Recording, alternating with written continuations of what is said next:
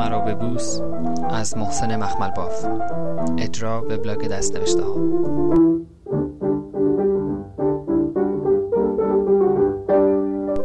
سوال. نام و مشخصات خود را بنویسید. جواب. مصطفی بیکار چریک. سوال. طریق آشنایی خود را با مرزی شهر دهید. جواب. با دوستم حسن برای پخش اعلامیه سر کوچه فشاری قرار روزانه داشتیم. شیوه قرار طوری بود که مثل جوانهای دختر باز لباس می پوشیدیم و سر کوچه می نشستیم روز دومی که سر کوچه فشاری نشسته بودیم صحبت از آن بود که اعلامیه ها در یک مسافرخانه با پلیکوپی دستی چاپ شود که یک ماشین شخصی به ما شک کرد. دوستم حسن احتمال داد گشت ساواک باشد. برای ردگم کردن به دسته دخترهایی که از دبیرستان برمیگشتند نگاه کرد و به من گفت مصطفی نگاه کن تا وضعیت عادی شود. سرم را بالا آوردم و به ظاهر به دخترها اما در واقع به نوشته دیوار روبرو نگاه می کردم. تخلیه چاه فوری. یک شرم ذاتی و میل به مبارزه احساسات دیگر را در من تحت شعا قرار داده بود. دخترها رفتند و ماشین شخصی هم رفت. در حالی که آدمهای تویش تا آخرین لحظه به ما بر رو بر نگاه می کردند. روی سکوی یک مغازه نشستیم. حسن گفت پارچه ململ برای چاپ دستی بهتر از چیت است. مرکب پلیکوپی راحتتر عبور می کند اعلامیه های بار پیش خوب از کار در نیامده. دوباره صدای توقف یک ماشین آمد. من سرم را بالا آوردم که ببینم همان ماشین نباشد. یک تاکسی مسافرانش را پیاده کرد. از کنار تاکسی متوجه دختری شدم که به من نگاه می کرد برای یک لحظه نگاه ما در هم گره خورد. دختر دو سه قدم دور شد اما برگشت و یک راست به سمت ما آمد. طوری به من نگاه می‌کرد که انگار مرا می‌شناسد. حسن هم متوجه دختر شد که داشت کتابهایش را از دست راستش به دست چپش می‌داد. بعد بی مقدمه یک سیلی به صورت من زد. حسن جا خورد. دختر گفت خجالت نمی‌کشی؟ چرا دست از سرم بر نمیداری؟ میگم بابام پدرتو در بیاره. حسن بلند شد جلوی دست او را گرفت و گفت خانم اشتباه گرفتی. دختر گفت من اشتباه گرفتم. یک ماه دنبال من میفته و رفت. کمی شوکه شده بودم. از خجالت تا گوشهایم سرخ شد. حسن گفت میشناختیش؟ گفتم به جان تو نه عوضی گرفته باور می‌کنی؟ خندید و گفت معلومه وضع ظاهرمون خوب به دختر بازا می‌خوره. ولی دلچرکین بودم. به خودم گفتم نکنه حسن فکر کنه من هنوز جذب مبارزه نشدم.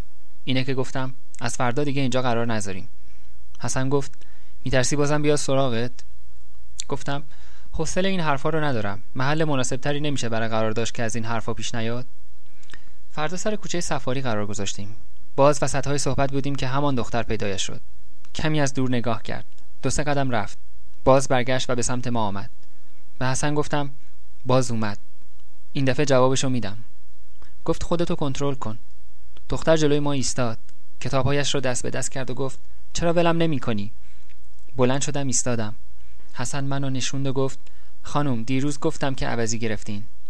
دختر گفت هیچ هم عوضی نگرفتم. این هی دنبال من میفته که عاشق چشمای سیاهتم. می‌خوام تو رو بدزدم با خودم ببرم. گفتم حسن این لباس قرمساقی و تو تن من کردی. حسن گفت آروم باش.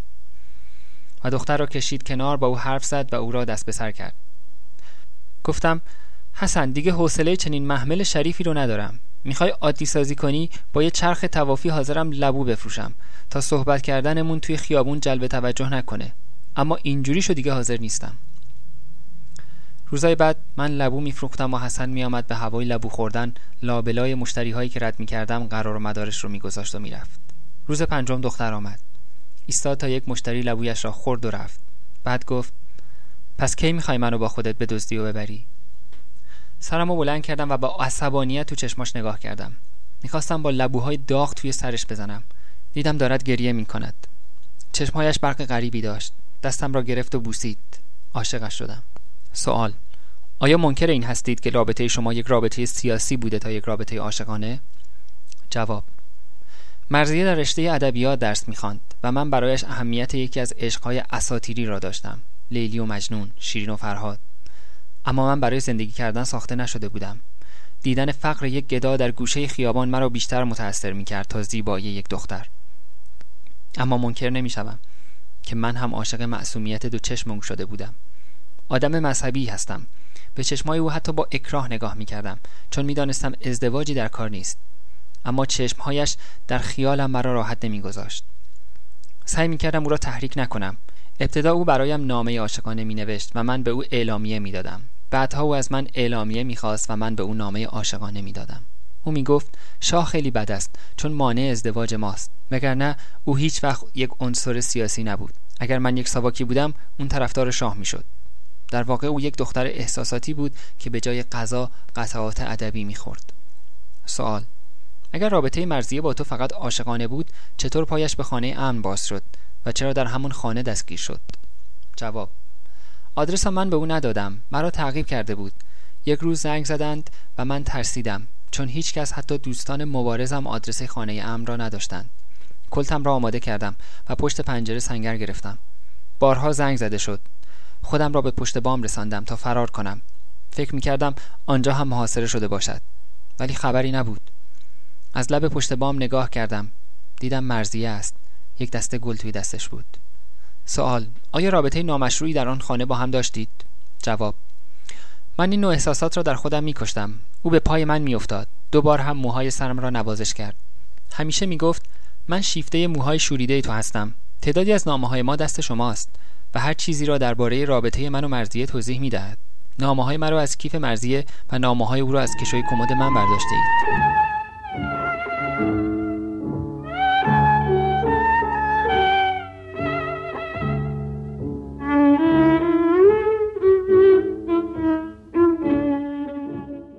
نامه پنجم.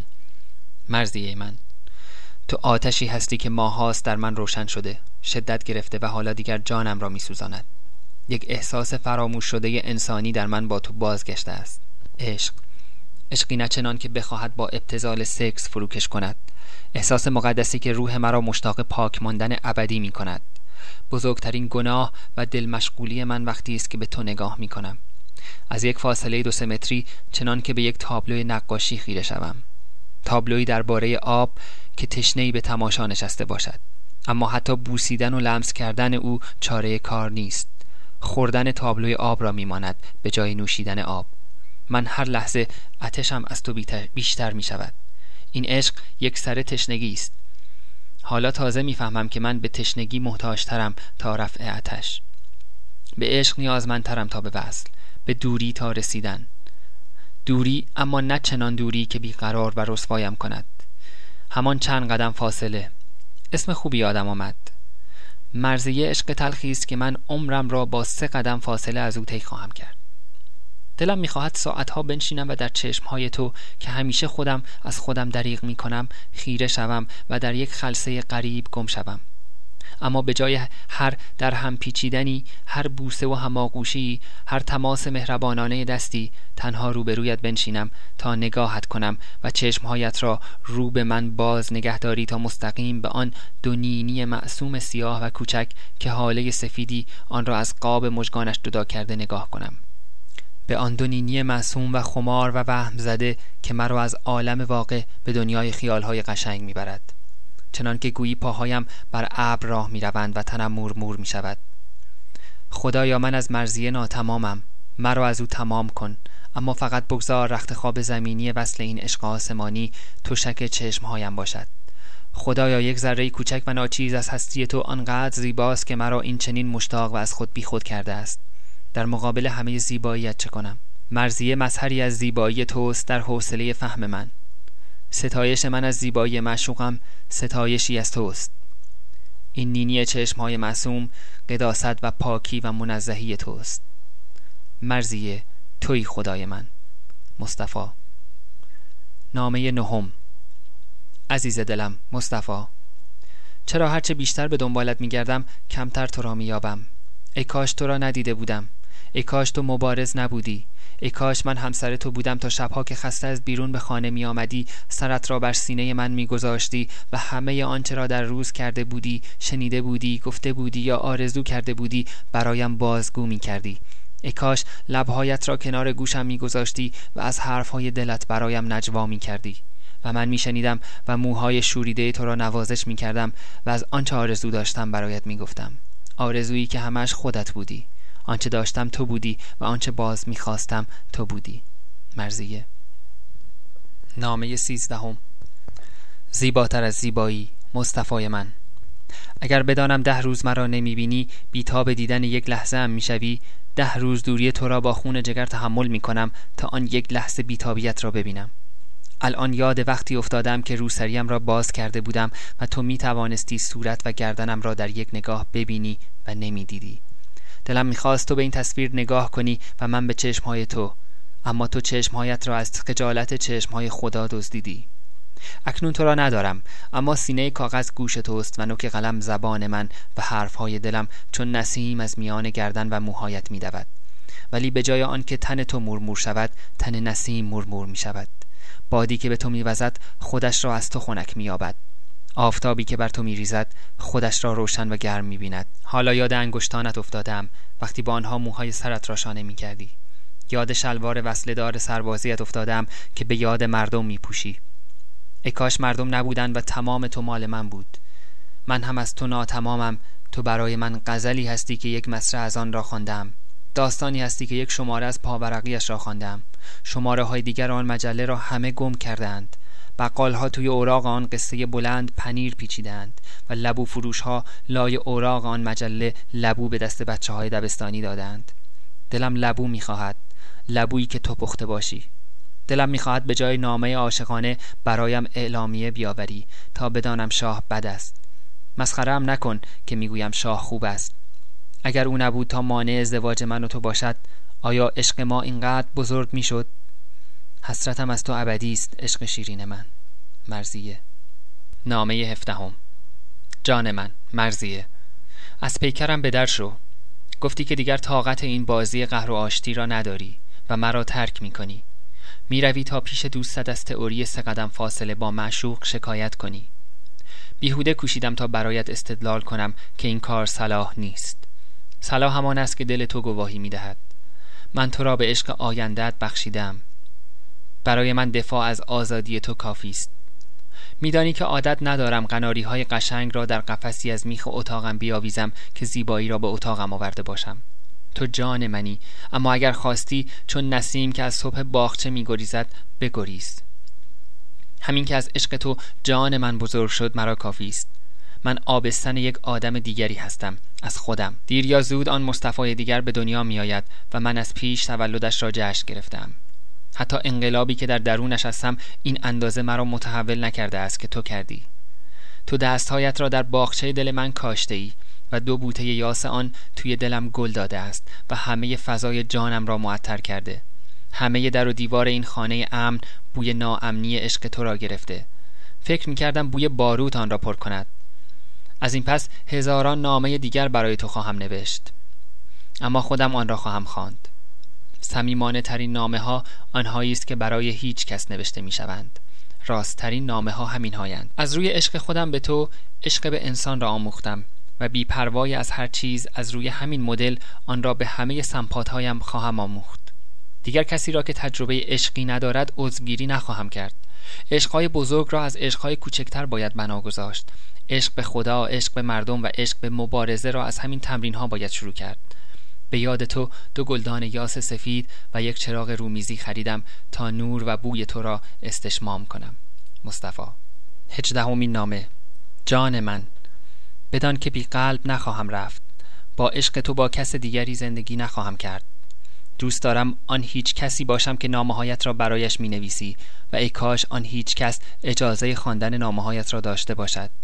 تو به من آموختی که عشق با عشق بازی متفاوت است. عشق دست خود آدم نیست. بی خبر و بی اراده می آید اما عشق بازی دست خود آدم است. من از آنچه دست ساز آدمی است بدم می آید.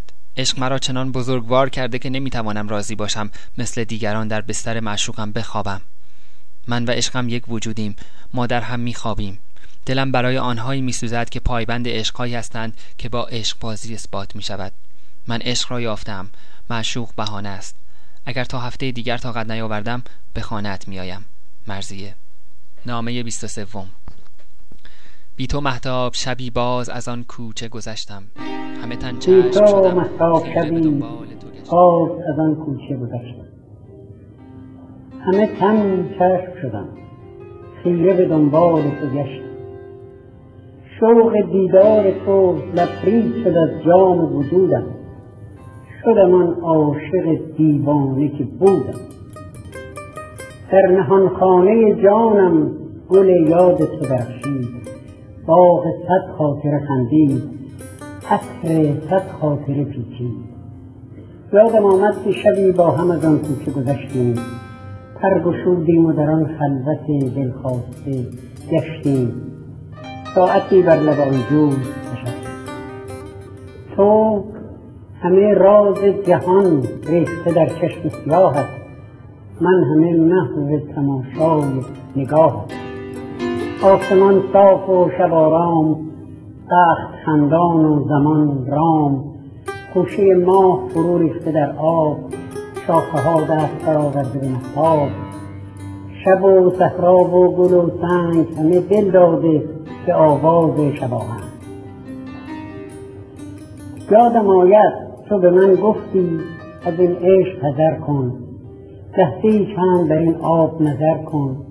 آب آینه عشق گذران تو که امروز نگاهت به نگاهی نگرانه باش فردا که دلت با دگران تا فراموش کنی چندی از این شهر سفر کن.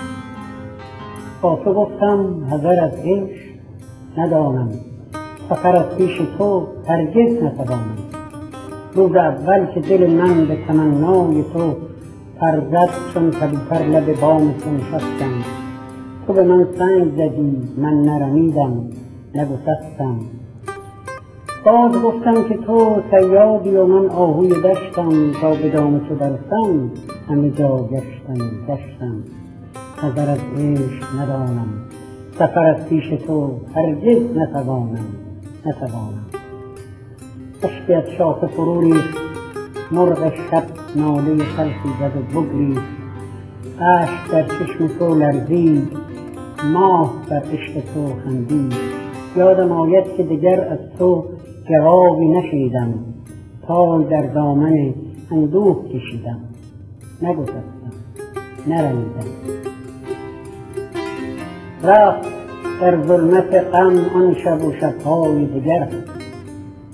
نگرفتی دگر از عاشق آزرده خبر هم.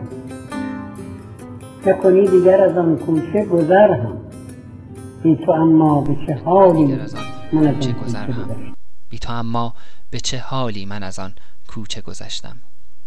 مرزیه بی مصطفی. بیست و نهمین نامه. بیستون ماند و بناهای دگر گشت خراب. این در خانه عشق است که باز است هنوز. او رفت و من زین پس با یاد او به خواب می روم خواب او را می بینم و با یاد او از خواب برمیخیزم. نه من که دو گلدان این اتاق به یاد او گل خواهند داد و یاسهای سفید بوی او را در فضا منتشر می کنند نور روشنی او را گسترش خواهد داد و سکوت سنگین این اتاق سکوت او را فریاد می کند با شاه مبارزه می کنم نه برای فقری که آورده نه برای آزادی هایی که گرفته به خاطر همه عشق هایی که به هجران نشانده است. رفت و نمی‌دانست که بی او برای بوییدن یک گل برای خواندن یک شعر برای شنیدن یک آواز و برای شلیک یک گلوله چقدر تنها ماندم. مصطفی.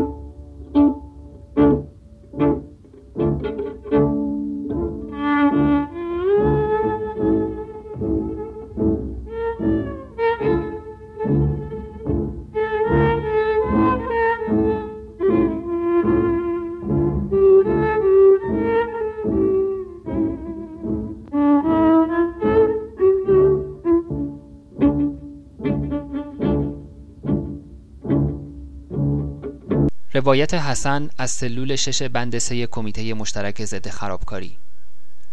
روزی که مرزیه را به سلول کنار سلول ما آوردند من هنوز بازجوییم تمام نشده بود. شلاق زیادی خورده بودم و پایم پانسمانی بود. علت لو رفتن گروه را نمی‌دانستم اما کم کم متوجه شدم که همه کسانی را که من می شناختم و مرتبط با گروه بودند دستگیر کردند. مرزیه ساده ترین سمپات این تشکیلات بود. من حتی از اینکه مصطفی توانسته بود او را جذب جریانات سیاسی کند تعجب می کردم به خصوص با آن آشنایی مزهک خیابانی. می توانستم بفهمم که قضیه بیشتر یک حالت عاطفی دارد. چند بار هم به مصطفی گفته بودم مواظب باش و او گفته بود مواظبم خیلی دلم می‌خواست از مرزیه علت دستگیریش را بپرسم. اما وضعیت بند طوری بود که نمی توانستیم از این سلول با آن سلول حرف بزنیم.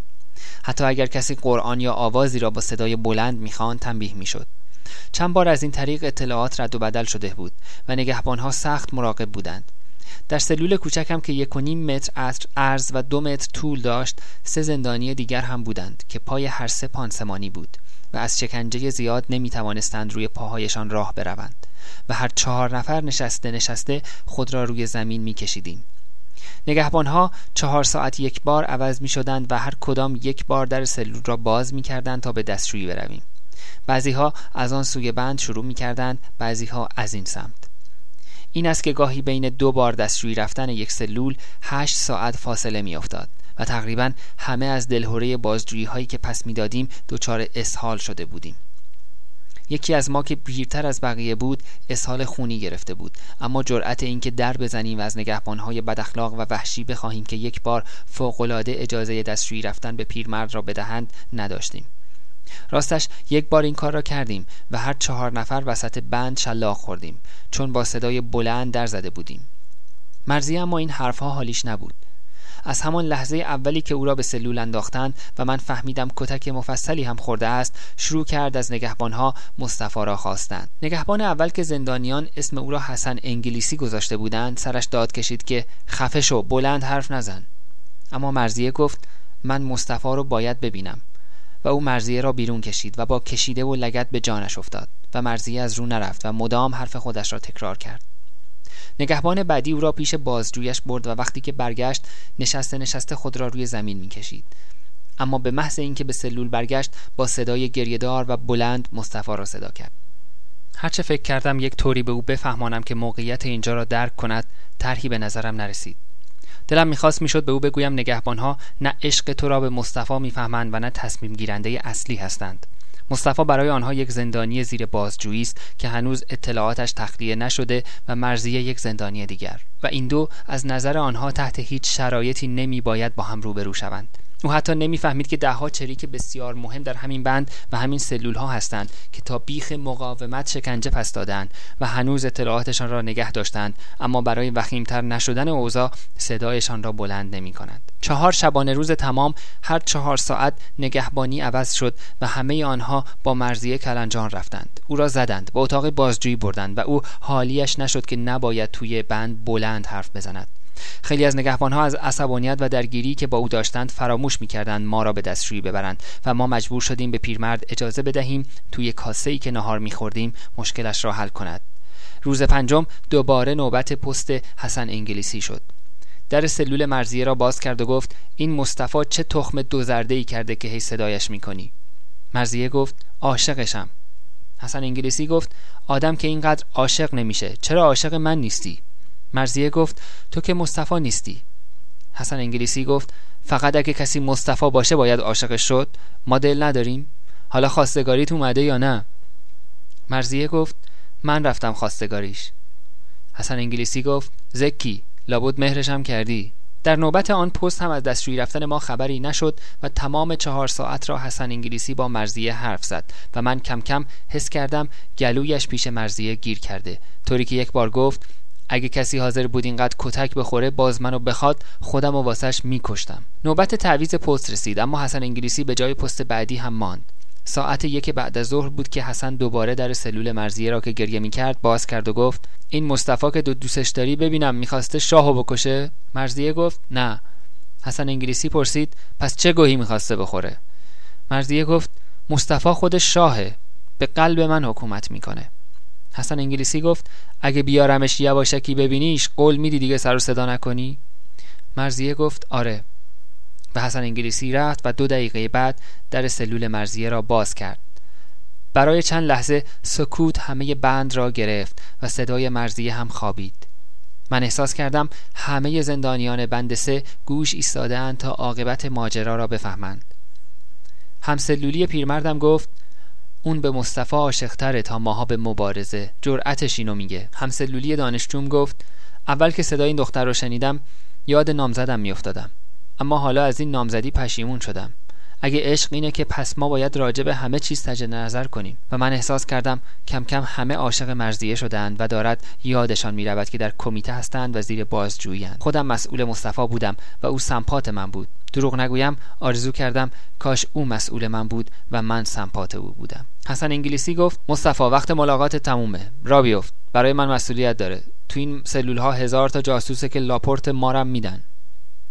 مرزیه التماس کرد که مصطفی را پیش او بگذارد اما حسن مصطفی را برد و در سلول مرزیه را بست. یک رو بعد دوباره خودش پیش مرزیه برگشت و گفت حالا از من راضی شدی؟ مرزیه گفت چرا موهاشو زدین؟ من عاشق موهاش بودم. موهاش کجاست؟ حسن انگلیسی گفت اتفاقا خودم موهاشو زدم.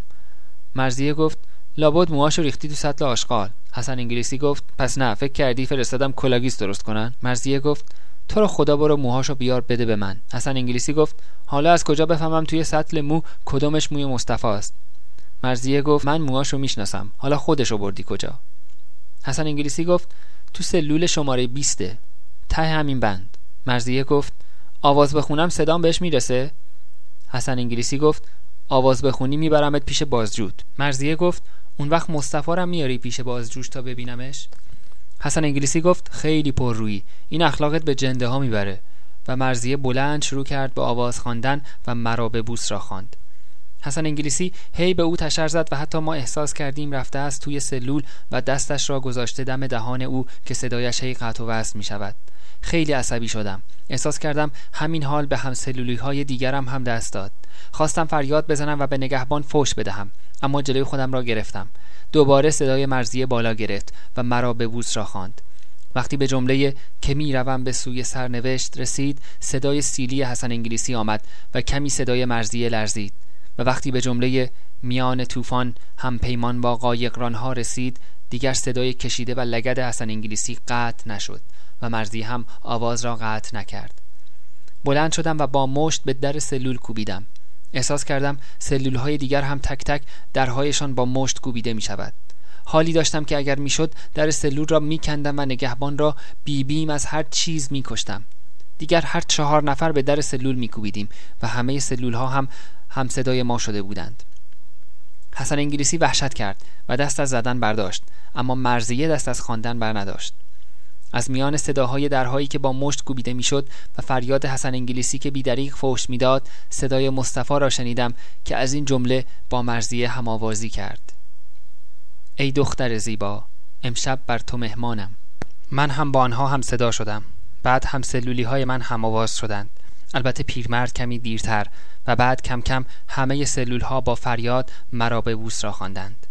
فردا صبح زود خبر مرگ مرزیه را همه سلول ها باور کردند به جز مصطفی. برای همین از آن سوی بند شروع کرد یک ریز مرزیه را صدا کردن و مرا به بوس را خواندن.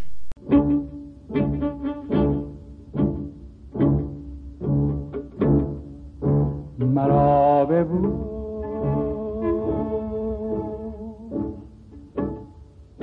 مرا به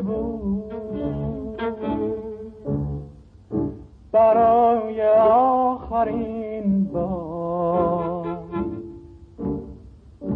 تو را خدا نگه دار که می روم به سوی سرنوشت. بهار ما گذشته. گذشته ها گذشته. مرم به جست جوی سرنوشت.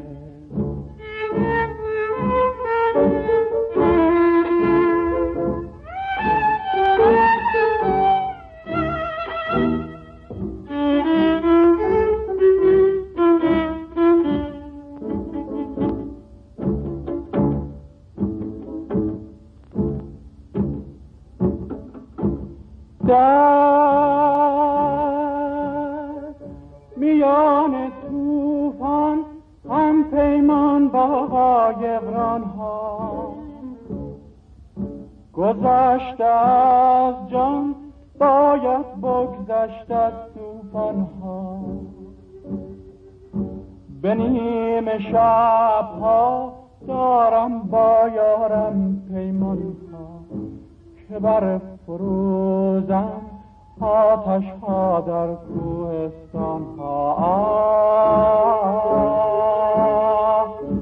شب سیاه سفر کنم ز پیر گذر کنم.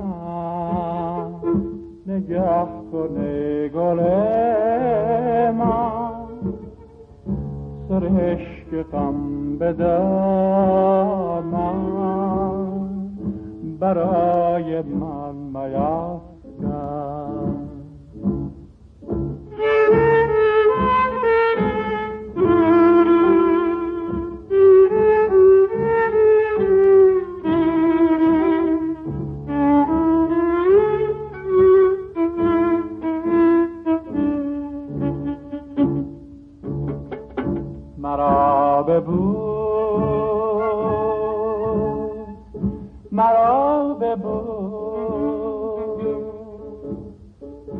برای آخرین بار.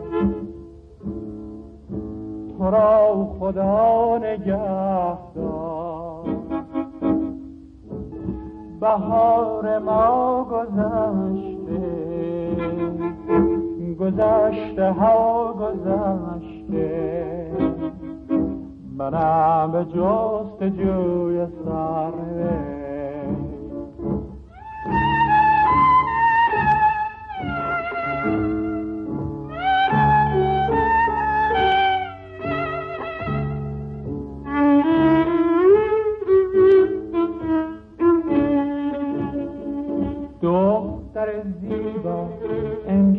بر تو مهمانم در پیش تو میمانم. طالب بگذاری بر لب من. دختر زیبا از برق نگاه تو عشق بیگناه تو. روشن سازد یک امشب من. مرا ببود مرا ببود برای آخرین بار تو را خدا نگه دار که می‌روم به سوی سرنوشت. بهار ما گذشته گذشته ها گذشته.